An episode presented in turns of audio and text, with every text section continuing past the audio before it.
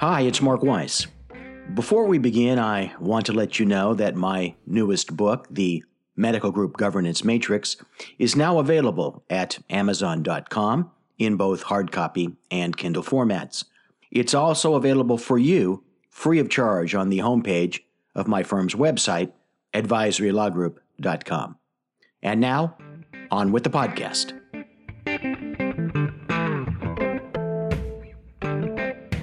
Physicians and others considering forming a Medicare certified ASC have to be very careful about not confusing the ASC entity's purpose.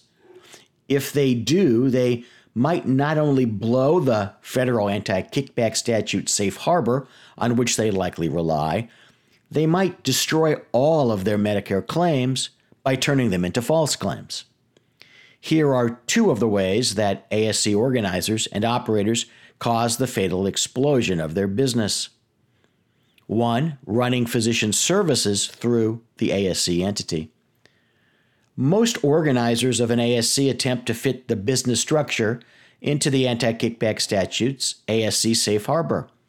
The object is to protect the payment of distributions to the ASC's physician owners from prosecution as kickbacks.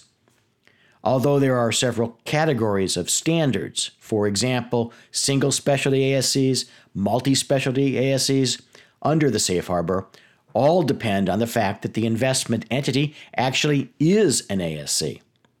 As defined for Medicare purposes, an ASC must be, among other things, quote, a distinct entity that operates exclusively for the purpose of providing surgical services.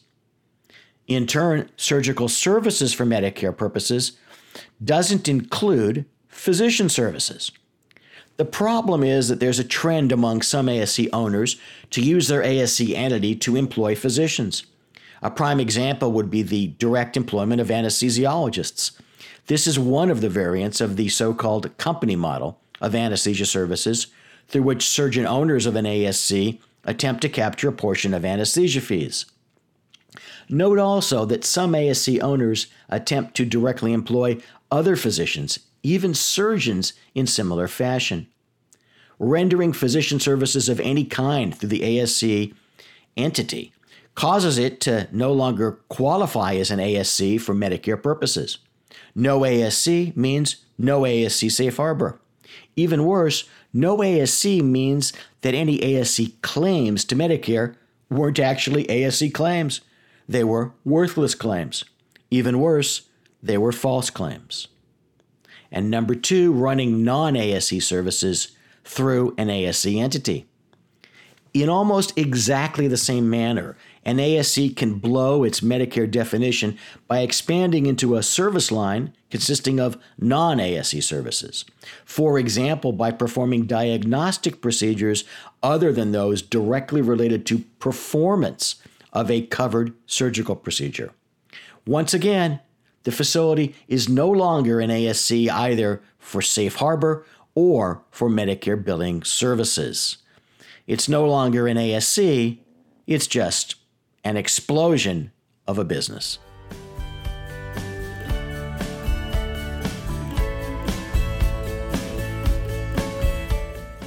One more thing before you go.